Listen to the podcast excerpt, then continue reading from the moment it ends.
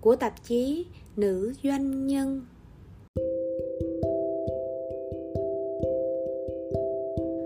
Bài viết Hôn nhân đồng hành Bạn đã nghe đến khái niệm hôn nhân đồng hành chưa? Có thể bạn đang ở trong một cuộc hôn nhân đồng hành nhưng bạn chưa nhận ra đấy.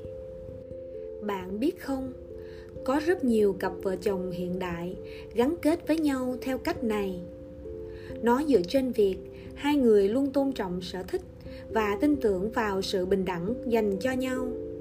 Họ cũng nhìn nhận vai trò của mình hoàn toàn có thể hoán đổi và hỗ trợ nhau tùy tình huống phù hợp. Vậy, hôn nhân đồng hành là gì và nó có dành cho bạn hay không?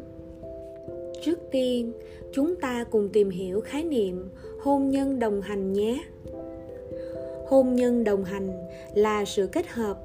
Trong đó, các bên luôn có sự đồng thuận và giữ vai trò bình đẳng với nhau. Mục đích của cuộc hôn nhân này là tìm kiếm một người tri kỷ, người đồng hành, người bạn đời đúng nghĩa, chứ không chỉ dựa trên các chức năng của hôn nhân theo quan niệm truyền thống như nuôi dạy con cái, chia sẻ gánh nặng tài chính hay tìm kiếm cảm giác an toàn khái niệm hôn nhân đồng hành nghe qua có vẻ lạ lẫm. Nhưng khái niệm của nó đã được nêu ra từ rất lâu. Ngược dòng lịch sử các định nghĩa và đặc điểm của một cuộc hôn nhân đồng hành đã được xác định từ đầu thế kỷ 19. Theo các chuyên gia, trước cách mạng công nghiệp, tình yêu nếu có chỉ đóng vai trò nhỏ trong hôn nhân tình yêu như món đồ xa xỉ mà mọi người khó có thể có được. Lúc này, hôn nhân thường bao gồm những điều rất thực tế. Cùng nhau vận hành trang trại, truyền nghề cho thế hệ sau, giữ gìn của cải trong gia đình, kiếm đủ sống và giữ an toàn. Đây là những chức năng cơ bản của một cuộc hôn nhân truyền thống nhưng chính quá trình công nghiệp hóa và hiện đại hóa đã tạo ra cơ hội cho mọi người xác định lại các mối quan hệ. Khi cuộc sống trở nên dễ thở hơn, chúng ta có thể chuyển đổi từ các mối quan hệ dựa trên nhu cầu cơ bản sang các mối quan hệ dựa trên mong muốn cao hơn. So sánh với hôn nhân truyền thống, hôn nhân đồng hành có gì khác? Trong một cuộc hôn nhân truyền thống người chồng thường là trụ cột kinh tế. Trong khi người vợ giữ vai trò nội trợ, chăm sóc nhà cửa, con cái. Bạn có thể thấy cách phân quyền truyền thống dựa trên chức năng này từ thế hệ ông bà, cha mẹ của mình. Một bên cung cấp sự đảm bảo về tài chính, bên còn lại đảm bảo một ngôi nhà sạch sẽ và những đứa con ngoan đôi khi chuyện nuôi dạy con cái chính là điểm chung duy nhất mà hai vợ chồng có thể chia sẻ với nhau. Trong khi đó, hôn nhân đồng hành là dựa trên cơ sở lợi ích chung và vai trò bình đẳng của hai bên. Trọng tâm là sự đồng hành hơn là nuôi dạy con cái hay tìm kiếm cảm giác an toàn một điều quan trọng, cần lưu ý là hôn nhân lãng mạn lại là một dạng khác của hôn nhân truyền thống. Nhưng chúng tập trung nhiều vào cảm xúc hơn là tính thực dụng của mối quan hệ. Nó giống như tình yêu trong các bộ phim lãng mạn của hollywood hay hàn quốc vậy. Trong hôn nhân truyền thống, quy luật thông thường là chúng ta sẽ bị thu hút bởi ai đó về mặt cảm xúc hoặc thể chất và tin rằng mình muốn dành phần còn lại của cuộc đời mình với họ. Những thứ khác được mong đợi sẽ sản sinh ra từ tình yêu này, như cùng nhau trở thành cha mẹ tốt, có các mối quan hệ xã hội giá trị, đầu tư tích lũy tài sản và có đời sống vợ chồng mặn nồng. Nhưng rất ít cặp đôi có thể đạt được tất cả mọi thứ như vậy trong hôn nhân. Đôi khi vẫn sẽ có những trục trặc xảy ra trong khi đó, một cuộc hôn nhân đồng hành lại thường có mức độ lãng mạn nhẹ nhàng hơn. Thay vào đó, vợ chồng xem trọng sự đồng điệu về mặt tâm hồn như tri kỷ và đặt trọng tâm vào tình yêu, sự bình ổn, bền chặt.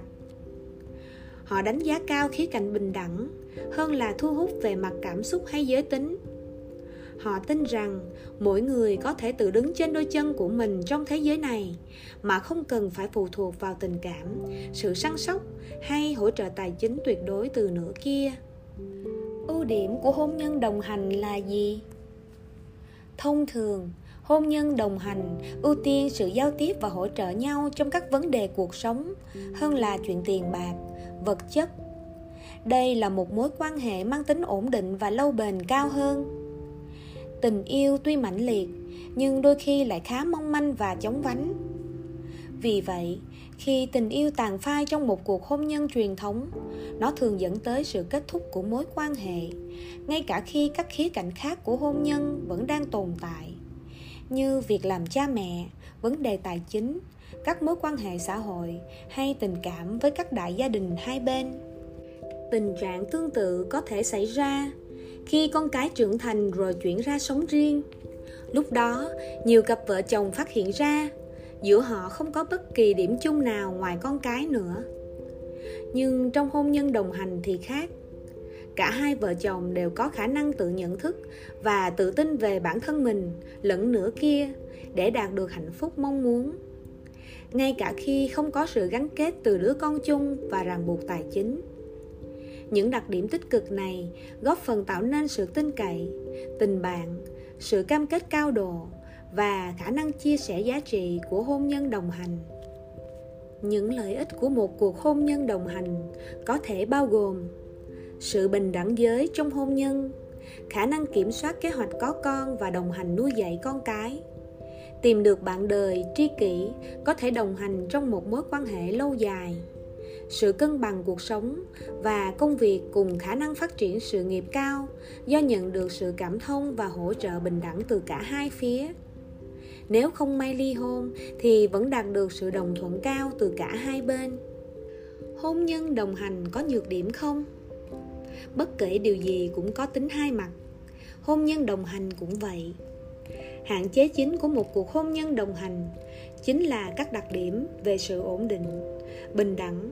Đôi bên cùng có lợi, có thể gây nên sự thiếu hào hứng, ít đam mê hoặc cảm giác kém thân mật giữa các vợ chồng. Đến đây, có thể bạn đang cảm thấy một cuộc hôn nhân đồng hành nghe có vẻ khá nhàm chán. Vì nó không tạo ra được cho mỗi cá nhân sự thu hút mạnh mẽ hay cảm giác tìm thấy được tình yêu đích thực của cuộc đời mình.